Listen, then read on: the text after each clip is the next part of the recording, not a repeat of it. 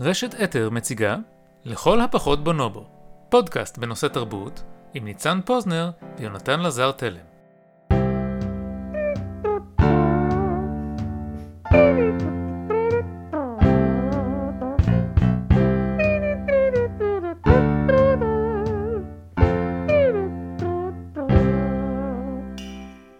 תגיד, ניצן, כן יונתן, אתה בטוח שלא התכוונת להגיד הסכת בנושא תרבות?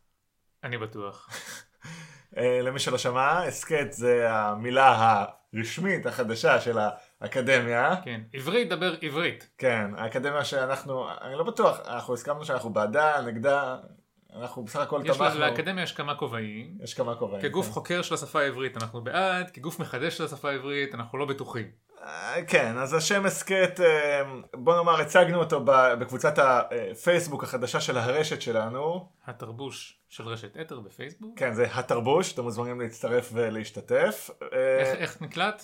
לא בהתלהבות רבה, התגובות העיקריות היו שזה משעמם, בנאלי, דומה מדי לתסכית. בעצם בינינו, אם הייתי אומר לך יש שתי מילים בעברית, הסכת ותסכית, אתה לא היית מצליח לנחש לא.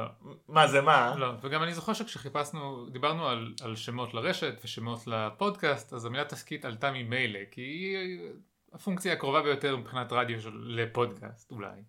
כן, היו מי שאמרו שאין צורך במילה הזאת כיוון שכבר יש את המילה פודקאסט, אבל אה, חבר אחר ציין שפודקאסט זה בעצם שם די כאילו דבילי בפני עצמו, זה מעין- התחיל בתור פרסומת לאייפוד, כן. מוצר שכבר לא קיים. כן, אבל יש, יש, יש יתרונות לשם פודקאסט, הוא חמוד, הוא קליט. אז אה, אני, אולי נדבר על הצעות אלטרנטיביות שעלו. מישהו שעבד איתי, בחור בשם טל, אה, אמר pod זה תרמיל, cast זה להזרים, אז פודקאסט בעברית זה זרמיל. זרמיל. אה, כן, נכון? אני הייתי, לא, גם בזה לא הייתי משתמש. לא, לא היית משתמש בזרמיל? מה עם אה, שידורשת, הצעתו של אה, יפתח דיבון? לא הייתי משתמש. לא, אתה רוצה להמשיך להגיד פודקאסט, לשמור את השיניים עם ההגייה העברית שלך. אני רוצה, דבר ראשון, אני אוהב להגיד פודקאסט, יעידו על זה אנשים שעובדים איתי, אבל גם, זה כבר תפס, אתה אומר מרשתת או אינטרנט? אני אומר אינטרנט, אבל אני אומר נייד. אני אומר, אה, לא יודע, אני משתמש במילים, אני משתדל להשתמש במילים בעברית איפה שהן זורמות. לא, אבל איזה, איזה נייד זה לא מילה של האקדמיה. איפה, באיזה מילה, אתה משתמש ביעפת? או יעפת. ב jet lag? אני משתמש... בעיניי אחת מהמילים הטובות. גם אני, אבל זה, אומר עייפת לפעמים, כשאני עייף. אני לוקה בעייפת. כן. יעפת זאת אחת מהמילים הטובות, יעפת זו המילה בעברית ל jet lag, היא טובה מכיוון שהיא משלבת את המשקל של מחלה עם המילה יעף והמילה עייף באיזושהי וריאציה, מצוינת, מצו... אז, אז אני נהנה להשתמש בה, אבל זה גם זה בתור קוריוז, כי אנשים לא מבינים על מה אני מדבר, ואז אני צריך להגיד jet lag. אז זהו, אז אה, המתחרים העיקריים שלנו אה, כאן, תאגיד השידור, הם אה, בעצם מי שהובילו את המהלך הזה, ועכשיו אה, גם, גם אותם זה תפס קצת במבוכה. הם לא בטוחים, השדרנים, אם אה, להשתמש במילה הזאת, כי לכתוב את זה באתר, כן. לא לכתוב. מסכנים, הם יותר מחויבים לאקדמיה מאשר, מאשר אנחנו, אני חושב, אנחנו אה, נישאר פודקאסט, אני, אני רוצה להשתמש, בש... אני אשתמש בשידור רשת, אתה תמשיך להגיד מה שאתה רוצה. בסדר. אה, מי שמעניין אותו לשמוע על עבודתה של אה, האקדמיה העברית ללשון, ב- לפני שבועיים נדמה לי היה בהארץ ראיון עם משה פלורנטין, שאני לא זוכר מה התפקיד שלו, הוא בכיר באקדמיה ללשון. הראיון, הראיון לדעתי לא מוצלח, אבל התשובות מעניינות כשלעצמן. זה קריאה די מהנה. הוא איש שמבדר גם פנים על פנים. אוקיי, אז אה, בואו נתחיל.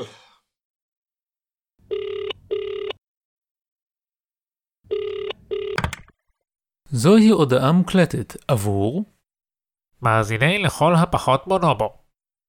לכל הפחות בונובו הוא פודקאסט ברשת אתר. פודקאסטים על תרבות, פילוסופיה ופוליטיקה. עשו לייק לעמוד שלנו לכל הפחות בונובו ולעמוד הרשת בפייסבוק. אם אתם אוהבים את הפודקאסט, המליצו לחברים ודרגו אותנו ב iTunes. אתם מוזמנים גם להגיב, לספר לנו מה אהבתם ומה לא, ועל מה תרצו שנדבר בפרקים הבאים. לאישור הקש אחת. בפרק הקודם של לכל הפחות בונובו. הטקס הכי משמעותי שרובנו מכירים, אני חושב, זה החתונה. צריך להגיד להם, זהו גמרנו, אני מצטער, אני יודע, אני יודע, הייתי ממש פופולרי. חלקנו חותמים על כתובה, רובנו, אני מניח, רוב המאזינים פה שחתמו על כתובה, לא קראו בעיון רב את, ה, את המסמך הזה, זה קצת כמו מה שנקרא End User License Agreement. אני מכריז עליכם כעת כבעל וישה. זה כל... ואז יש נשיקה צרפתית.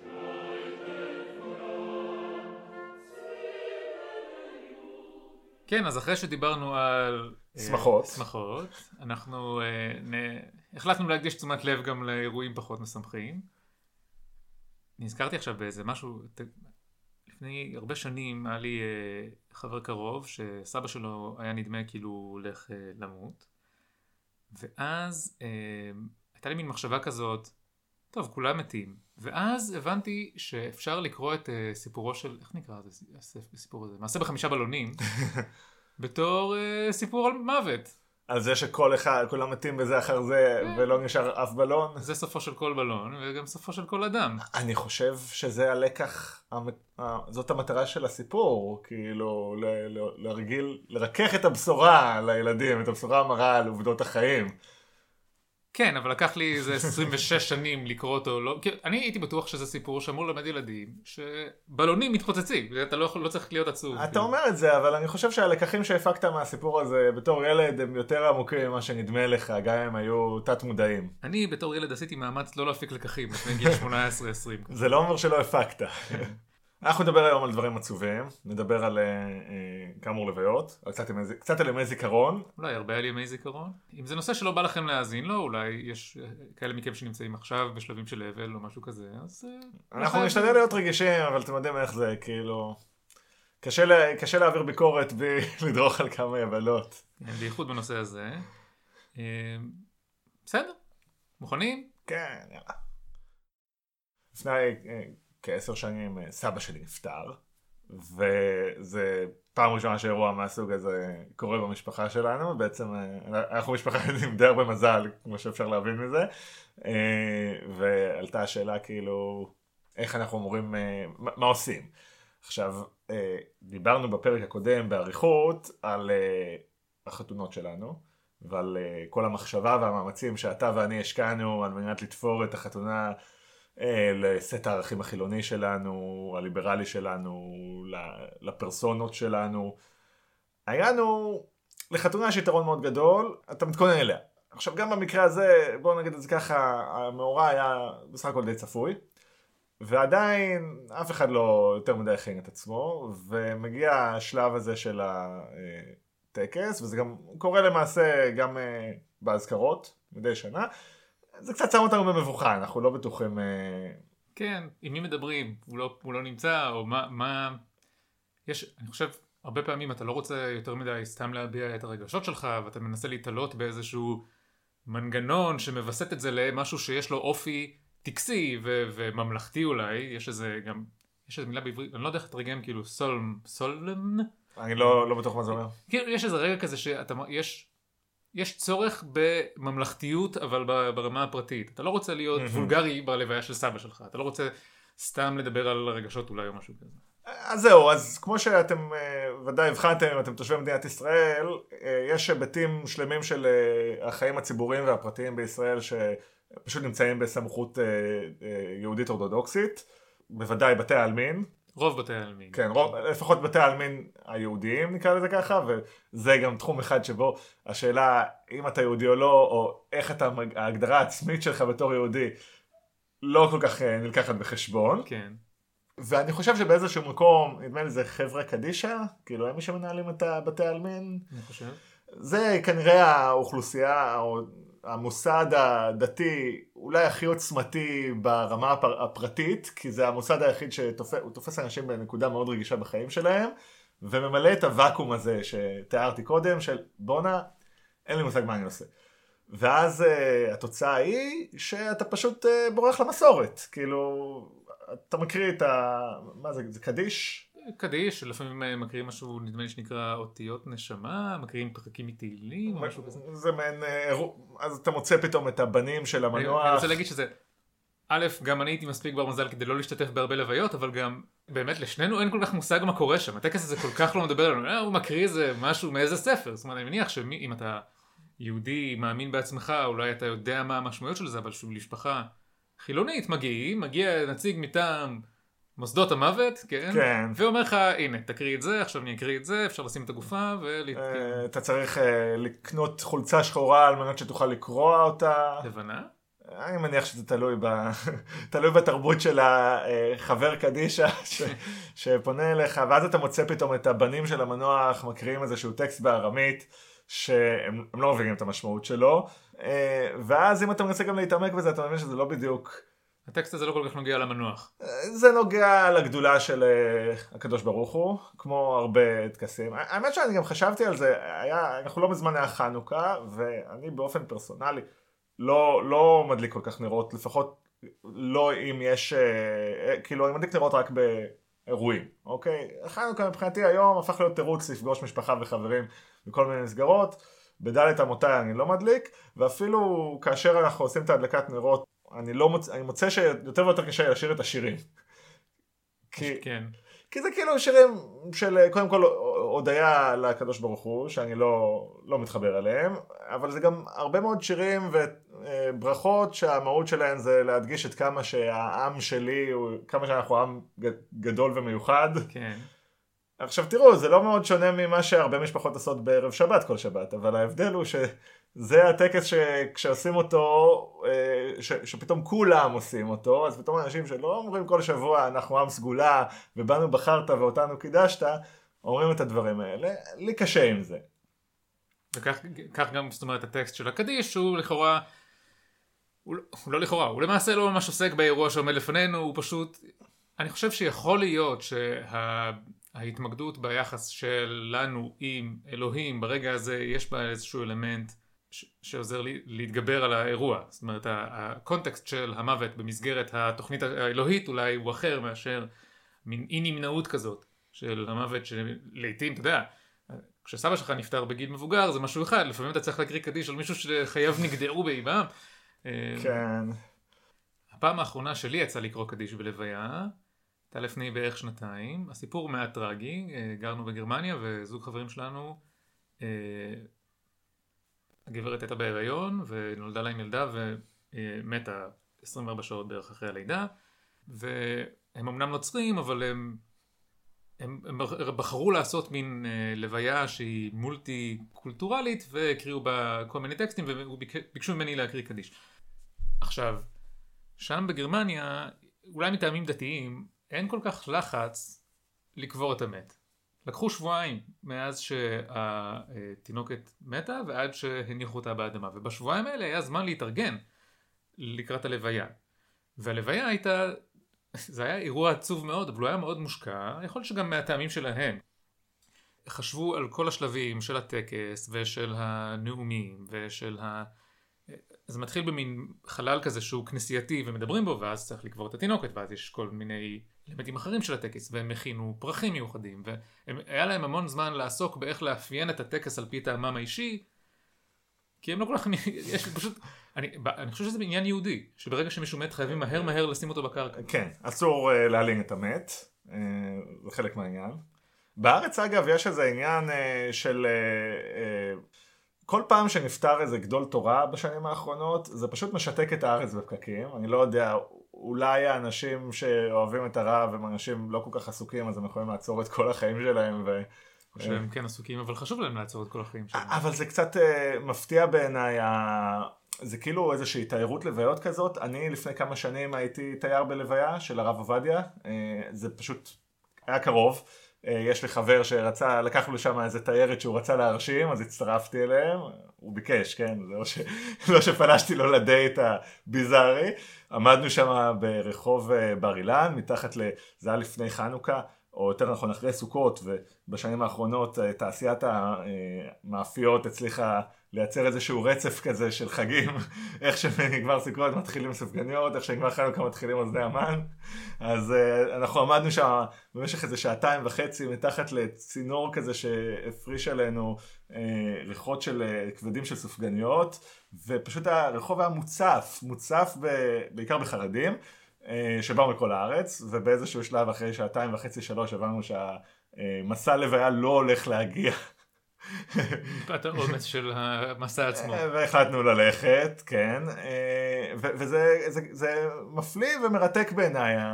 הנכונות הזאת של אנשים, אז אתה יודע, זה לא שהם, אה, אף אחד מהם, רובם הגדול לא פגש את הרב עובדיה בימי חייו, אף אחד מהם לא הטריח את עצמו לביתה של המשפחה כל עוד הרב היה בחיים, לא יודע אם אף אחד, אבל רבים מאוד מהם. ודווקא חליקת כבוד הזאת בדיעבד, זה מה שמצית את התנועה של, ה... של כלי הרכב. כן, אבל אני חושב שבמובן, אתה אומר בעצמך שזה קורה לי לאחרונה יותר ויותר. כי זה איזשהו אולי מאפיין טקסי אפילו של מה עושים כשמת גדול, גדול הדור, כן? כלומר, עד עכשיו לא היה גדול דור ברמה, אה, לא יודע, לאומית, או... זאת אומרת, גדולי הדור היו הרבה יותר מקומיים, כן. עד, עד ימי מדינת ישראל. כן. אה, עד עד נאמר אפילו העשורים האחרונים, כי האוכלוסיות שהיו אה, נהנות, אה, לא יודע, מושפעות על ידי גדולי הדור היו יותר בשוליים, כן. וככל שהן נכנסות למיינסטרים, אז זה הופך להיות, זה בא לידי ביטוי גם בלוויות. כן, אני חושב שיש, אוקיי, כשמישהו מת, או נפטר, כן, זה אירוע שהוא חשוב להרבה אנשים, מכיוון, ואתה אתה, אתה זוכר את 2017, כל פעם פרינס 16. מת, 16? כן. כן, נכון. השנה הכי גרועה בהיסטוריה. כן, עכשיו... אנשים לא הגזימו בכלל. אני, אני רוצה להגיד שאני ראיתי מסביבי אנשים שדי נעצבו כשמת להם, אה, גם עכשיו מתה אורסולה לגווין וראיתי אנשים ממש, אה, היא סופרת מדע בדיוני ואנשים שבאמת נעצבים בגלל המוות שלה. עכשיו אני בכנות לא מתחבר לזה, כן? אין לי גיבור גדול, כשמת מוטי קרישנבאום משכתי קצת בכתפיים. כשמת מוטי קרישנבאום אני הייתי ממש עצוב. זה היה ב-2016? 2015. אה, הוא הקדים את זמנו אפילו בזה. ממש הייתי באבל, אני ישבתי וצפיתי בסרטי טבע שלו, שלא צפיתי בהם כל כך כשהוא היה בחיים אגב, ופשוט הייתי עצוב, והסיבה העיקרית שהייתי עצוב הייתה מאוד אנוכית. הייתי צופה בלונדון בקירשנבאום. ולא יהיה מי שישגיח על ירון לונדון. לא, לא כל כך המשכתי לצפות בלונדון כשנים אחר כך, זה קשור גם לזה שכאילו בלי הדינמיקה ביניהם זה פחות זה, זה גם קשור לזה ש... זה כאילו שאף אחד לא ימשיך להאזין לפודקאסט אחרי שאני אמות. כן, בדיוק. רגע, אה, אני ירון לונדון או מוטי קירשנבאום? ואני חושב שאני כאילו... אתה, כנראה שאתה יותר לונדון או יותר קירשנבאום. יכול להיות. אבל אתה יודע, כתבו לנו. זה קצת יומרני מצידנו, כן. אנחנו נתלים פה לראות מה זה גבוהים. אוקיי, חזרה לנושא. דבר ראשון, תכתבו לנו מי אתם חושבים הוא מי בזוג שלנו, או... תייגו שני פודקאסטרים אחד מהם ירון לונדון, השני מוטי קירשנבאום, ותספרו להם איזה מי. וגם תגידו לנו אם אנחנו יותר מוטי קירשנבאום וירון לונדון, או שאנחנו יותר ישראל אהרוני וגידי גו. או שאנחנו יותר הזקנים מהחבובות, שזה הדימוי שיש לכל שני אנשים. או רגע שנייה, סטטיק ובנט. אוקיי. חזרה לנושא. אתה אה, זוכר מה הנושא? כן, תראה איך אני מזכיר לך. אז דיברנו על זה שכש... כשמישהו מת, ואם אתה חרדי אז זה רב חשוב, ואם אתה אולי חילוני אז זה פרינס, ופתאום יש לך איזשהו צורך למלא איזה חלל שבעצם אף פעם לא היה קיים. וזה יכול להיות יום שידורים מיוחד שמוקדש למוזיקה של פרינס, וזה יכול להיות צעדה לירושלים. ו... אתה יודע, זו תרבות שלמה שנקראת uh, המנוח ואני. יש כמה פוליטיקאים יוצאים מן הכלל בכישרון הזה, אני לא אנקוב בשמות שלהם. זה, זה על שם uh, שמעון פרס. הוא, הוא כנראה uh, יוזם התרבות הזאת, וגם באופן הולם כאשר הוא נפטר. אז כיבדו אותו כל האנשים בעולם, הוא גם פגש פשוט הרבה מאוד אנשים, אוקיי? והם סיפרו על הסיפורים שלהם, וגם אחד הדברים שאני אה, לא מעריך בתרבות הזאת, זה שבעיקר פוליטיקאים מנצלים את העובדה שאנשים מתים לא יכולים להתווכח. אתה יכול להגיד מה שאתה רוצה על הבן אדם המת, לנכס אותו לעצמך, לייחס לו איזה דעות ותפיסות שאתה רוצה, אה, ובשנים האחרונות זה נהיה אבסורדי באופן מיוחד, כי זה מתחיל אה, להתייחס, לקרות מדי שנה ביום הזיכרון לרבין. כן. כשפתאום כל מיני גורמים פוליטיים מזכירים כל מיני, כל, בוחרים להעיר כל מיני היבטים אחרים, אתם יודעים גם, הבן אדם, הוא לא, לא השאיר אחריו ערימה של כתבים, אוקיי? אנחנו לא יודעים מה בדיוק היו הערכים שהנחו אותו. אבל בדיעבד כל אחד, חלק מהטקס. נאמר את זה ככה. ברגע הלוויה יכול להיות שאין לך כל כך הרבה מה לעשות מלבד לקרוא קדיש, אבל כאילו המוות של מישהו, בטח מישהו מפורסם, אבל גם במשפחה אולי, אתה יודע, כשסבא שלי נפטר לפני הרבה שנים, אז התחילו לאסוף תמונות שהוא צילם, הוציאו איזה ספרון, יש איזה שהם פתרונות אלטרנטיביים ש, שמנסים לכסות על איזשהו חלל. אני, אני חייב לומר שאני לא בדיוק יודע, גם אנחנו לא בדיוק ישבנו שבעה, ואני לא בטוח יודע לחלוטין מה קורה ברמה ה... נגיד של חודש האבל ושנת האבל במשפחות שהן כן דתיות מאוד. אני מניח שיש אלמנטים דומים ואלמנטים שונים, אבל יש לך איזשהו צורך להתמודד עם, עם איזושהי, אתה יודע, איזשהו חלל ממש במובן הכי טכני שנוצר כרגע בחיים שלך. אין, אי אפשר להתקשר לסבתא לשאול אותה איך מכינים חצילים כי כבר אין סבתא. או, או אתה צריך להתחיל להבין אה, איפה נמצאים כל החסכונות של הבן אדם, ממי אתה גובה את הביטוח חיים שלו. כן. מה שכן, זה נוח במיוחד כשהבן אדם המנוח הוא איזשהו יוצר. אז למשל בתיאטרון, אחד הדרכים שמקובל אה, לעשות כבוד לשחקן חשוב שנפטר, או מחזאי חשוב שנפטר, זה לעשות הצגה לזכרו. אה, כשאריק איינשטיין נפטר, אז פתאום כולם נזכרו שהם המעריצים הכי גדולים שלו, וכל הפייסבוק היה שירים של אריק איינשטיין, וזה דווקא נחמד. ונראה לי שהפער בין הטקס לאיך שאתה באופן פרגמטי מנהל את האבל שלך כאן, הוא די מטושטש. זאת אומרת, לשתף בפייסבוק שיר של אריק איינשטיין, אחרי שהוא נפטר, זה טקסי? כמו ששאלנו קודם, לצחצח שיניים זה טקסי? עדיין נותר פה איזשהו אלמנט לא מעובד של טקס ההיפרדות מאדם שנפטר. אצלנו, כן? אצלי ואצלך באוכלוסייה החילונית שאין לה, שמנסה אולי אפילו, אני למשל מנסה באופן די אקטיבי להתנער מטקסים דתיים. הם לא משרתים אותי, כמו שאמרנו קודם. כן, זה לא רק שהם לא משרתים, הם מעלים אה, שאלות אה, קשות. כאילו, יש לנו באמת בעיות עקרוניות עם התוכן הבסיסי של הטקסים הללו. כן, אני לאחרונה אה, נפטר אה, סבא של חבר קרוב שלי, אה, שהיה איש מאוד חילוני, והמשפחה שלו הלכה בעקבותיו, לא אל הקבר, אלא ב... הם אימצו את דעותיו והם סידרו את הלוויה שלו באמצעות עמותת מנוחה נכונה שמפעילה בתי קברות חילוניים. יש דבר כזה? יש דבר כזה, אני, אני לא בטוח מה הסידור, אבל יש, אני חושב שהם מפעילים מספר די חד ספרתי של בתי קברות. הייתי בלוויה, והאמת היא שמצד אחד הטקס היה חילוני, הוא קרא שם קדיש מטעמים שאולי שהמשפחה ביקשה או משהו כזה, אבל הטקס היה חילוני ומרגש והרגיש רלוונטי, הוא היה מין וריאציה על הטקס המוכר, אבל, אבל הוקראו בו שירים במקום תפילות וכולי. כן, כמו שאמרנו בטקס, בפרק על חתונות, אתה צריך להתכתב איכשהו עם המסורת כדי שאנשים אה, הצליחו לחבר את הטקס ולהכיר בו כטקס. כן. אה, עשה לי חשק כאילו להיקבר באותו אופן, למרות שכשזו תהיה הלוויה שלי זה פחות יהיה לי חשוב, אבל um, ההרגשה שלי גם הייתה שבאיזשהו מקום הטקס עדיין ניתן למשפחה, כאילו מהקברן. הוא פשוט לא היה uh, מחברה קדישא, אבל... Uh... אני לא חושב שזה לקוי אבל, אתה יודע, להבדיל מטקס החתונה, שאולי יש חשיבות אידיאולוגית בצד הליברלי, החילוני, לעשות לו איזושהי פרסונליזציה, אני דווקא חושב שבעולם תוכן הזה יש מקום לאחידות וסטנדרטיות. אה, אתה יודע, זה אולי יותר מתאים לאזכרות ולשיבה אולי, הפרסונליזציה של הדברים. אבל יש היגיון רב בזה שהדברים יהיו נתונים על ידי איזה סמכות. וכמובן, כדאי להזכיר בקונטקסט של השיח הזה את הפרק ה... יוצא מן הכלל של הפודקאסט, אחד הטובים בארץ, אה, בוודאי בסצנה העצמאית, כן. סיפור ישראלי. אה, זה בעצם סיפור שהוזכר בשני פרקים שונים שלהם, אני ממליץ על אה, אחד נגד העולם, מפני שזה הפרק המעודכן יותר, הוא מספר את קורותיו של אדם, מה שמו אתה? שלמה אבני? שלמה אבני, ש... ואת מאבקו להבטיח שלאחר מותו גופתו תטרף. כן. תטרף, על ידי, היה לו חושב איזה בעל חיים? אני חושב שבסוף הוא, הוא הסכים להתפשר, אבל אני, כי נדמה לי שאני לא רוצה להרוס את הסוף. אבל הוא עשה את זה מתוך השקפה, להבנתי חילונית, אבל גם אקולוגית, שהיעד הסופי של גופה היא בבטן של איזשהו יצור. ואגב, כך הוא גרר את אה, בניו ובנותיו למסע אה, לא פשוט בכלל להתמודד עם אה, שלטונות החברה קדישא. כן, מסתבר שיש שם איזה סיפור אבסורדי לחלוטין שאני קצת מספיילר. בסופו של דבר ניסו, ל... ל...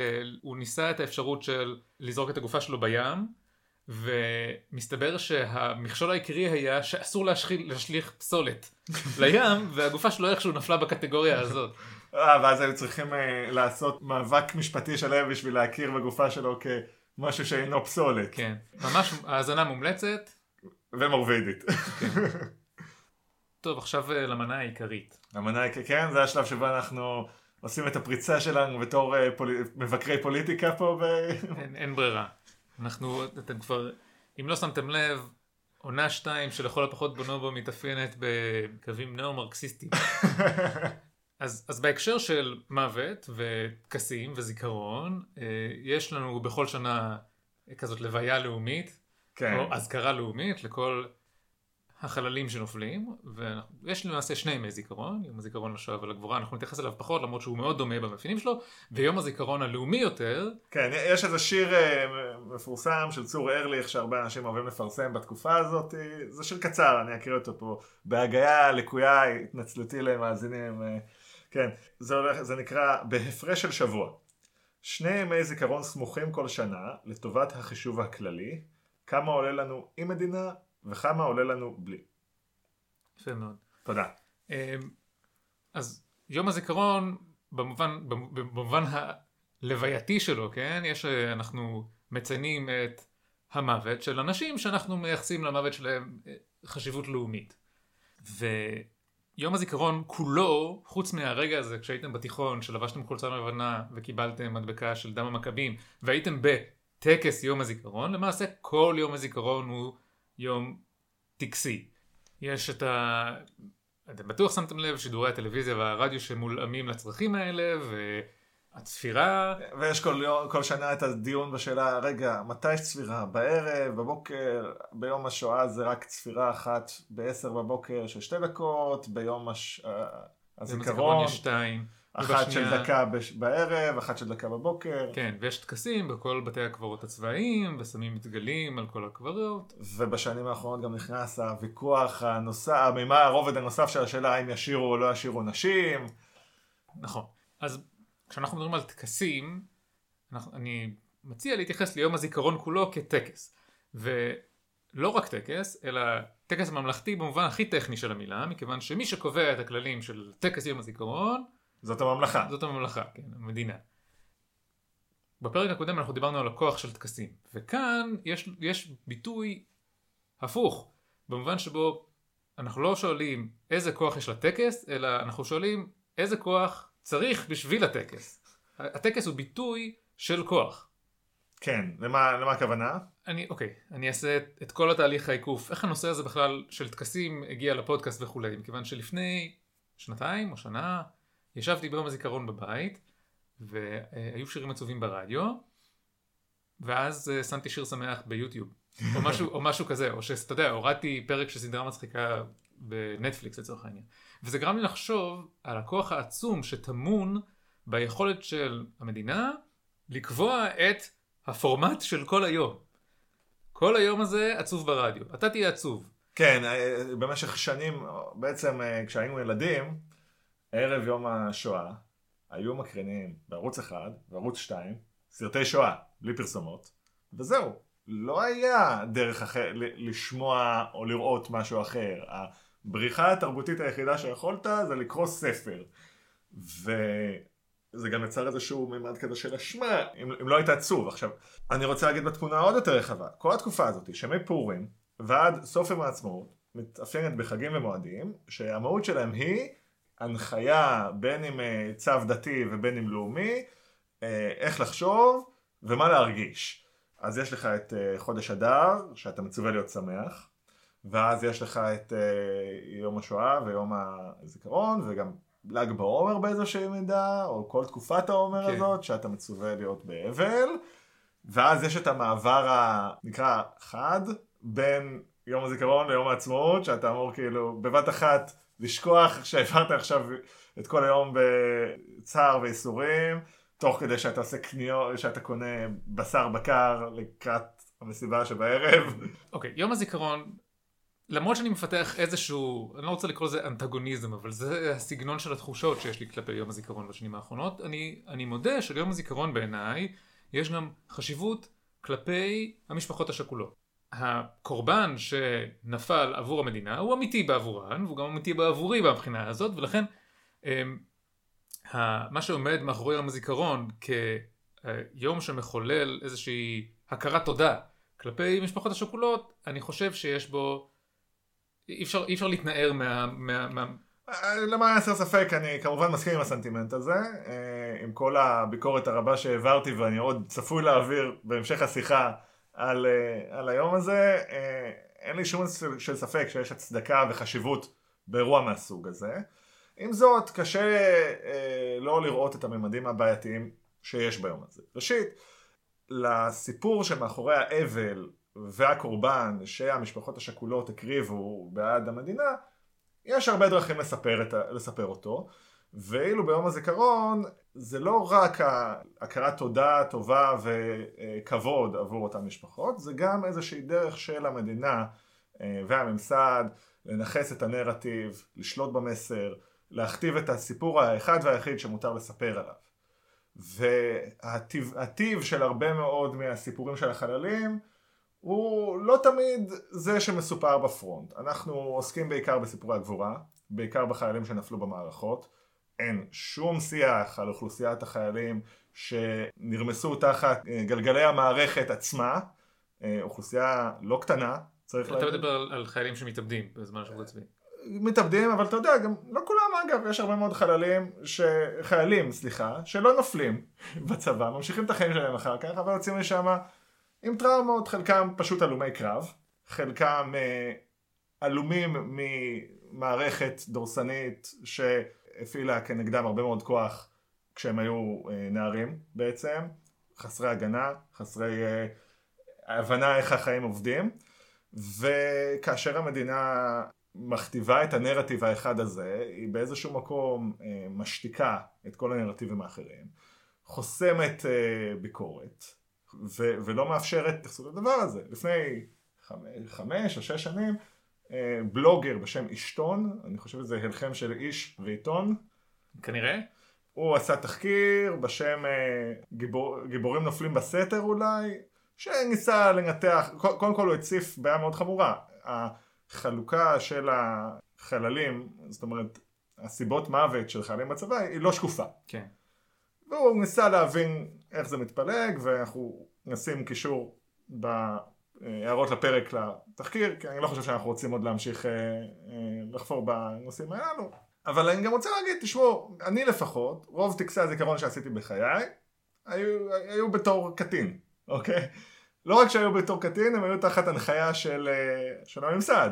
כן. קשה להתעלם מהפונקציה של טקסי יום הזיכרון, ויום הזיכרון, שזה כולל שידורי הטלוויזיה הממלכתיים וכולי, הפונקציה שלהם שנועדה לעצב תודעה לאומית, לאומנית אפילו, זאת אומרת, אפשר, אפשר לומר שבלית ברירה, ברירה, מכיוון שאיזה אמצעים יש למדינה לגייס את האוכלוסייה שלה לשירות בצה"ל וליפול עבור ארצם, מלבד טקסים שמקדשים את השירות בצה"ל ואת את ההזדמנות ליפול בעבור ארצך. ואני בכנות אומר שכשאני הייתי קטין בטקסים האלה, הסיפורים של גיבורי המלחמה שנפלו, קסמו לי, לא במובן שבו רציתי למות, אלא במובן שבו גם אני רציתי להיות גיבור.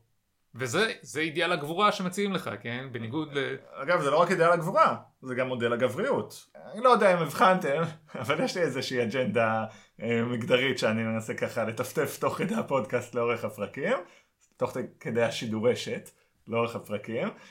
וזה מאוד קשה אה, אה, לדבר עם אה, בנים, וגם בנות אפילו, צעירים וצעירות, על אה, אלטרנטיבות גבריות, כאשר המודל גבריות האחד והיחיד שלא רק שדוחפים להם, אלא אפילו שמים אותו על נס ואומרים להם, תשמעו, זה המודל של גבר טוב, הוא המודל, הוא המודל הזה, המודל של הלוחם. כן. והאנטגוניזם שאני מרגיש כלפי יום הזיכרון הוא עבור החלק הזה שלו, החלק שבא לא לייצר איזושהי הכרת תודה, או קצת קשה להכיר תודה לאנשים מתים, אבל כאילו להכיר בקורבן של אנשים שמתו, אלא לעודד את המוות הבא של, של, של הנופלים הבאים. כן, אתה יודע, מצד שני היה סיפור, אחת ה-so called שערוריות, אני עושה פה מרכאות כפולות עם האצבעות שלי, שהיו ביום הזיכרון האחרון, היה, אה, אה, חנכו, זאת המילה שחיפשתי, אנדרטה חדשה. אתה, אתה זוכר את הסיפור? אה, כן, חנכו בהר הרצל אנדרטה חדשה עם איזשהו מבנה, הוא מורכב מלבנים, ערומות אחת את השנייה במין כזה ערובה או מגדל. ש- שבעצם הסאבטקסט זה אה, מי שבונים על, על, מהם את המדינה זה החיילים שנפלו. כן, הגופות. סנטימט נחמד נאמר, ועל הלבנים חרוטים שמותיהם של הנופלים. אלא שלא היו מספיק נופלים, או שאתה יודע, מתוך ההכרה בעובדות, יש לבנים ללא שמות עדיין. כן, אז, אז פה צריך להגיד, אני סבור שה... שהתגובה החריפה כלפי הלבנים, הריקות, כאילו, אתה יודע, גם אם אתה בעד שלום, תקווה וכל הדברים הללו, אתה צריך להיות מציאותי. כן. אני כאילו, אני, אני מבין... היו הרבה אנשים שלקחו מאוד קשה את ה... כן, זאת אומרת, למה יש לבנים ריקות? אתם מחכים שימותו בנינו כדי למלות פה את השמות? אבל האמת היא שכן, זאת אומרת, מה היית מעדיף? את השיפוץ? תאר לך את התגובה לשיפוץ שהיה צריך כדי להגדיל את כמות הלבנים במניין הזה. אוי, אוי לא, ביבי לא ציפה שיהיו עוד מתים, ועכשיו אה, בזכות החוסר אה, תקווה שהימין מספק לנו, אז... אה, כן, יפה מאוד. כן. אמ, נחזור לנושא. אני נגיד חושב על, ה, על יום הזיכרון באמריקה, יש להם מוריאל דיי, שזה כאילו יום שעושים בו כיף.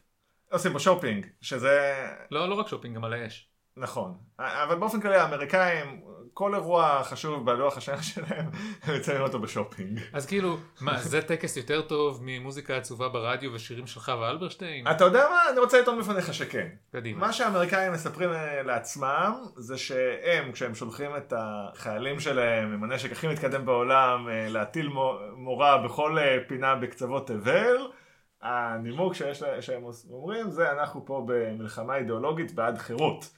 שבזכות ההקרבה של הטרופס שלנו במזרח התיכון ובמזרח אסיה ובכל מיני מקומות בעולם, אתם בבית יכולים לעשות כיף, לעשות על האש, לעשות קניות, להיות קפיטליסטים טובים, צרכנים טובים, ואז באיזשהו מובן, יום הזיכרון שתיארת, זה בדיוק לשים על נס את הערכים שבשמם החללים נופלים.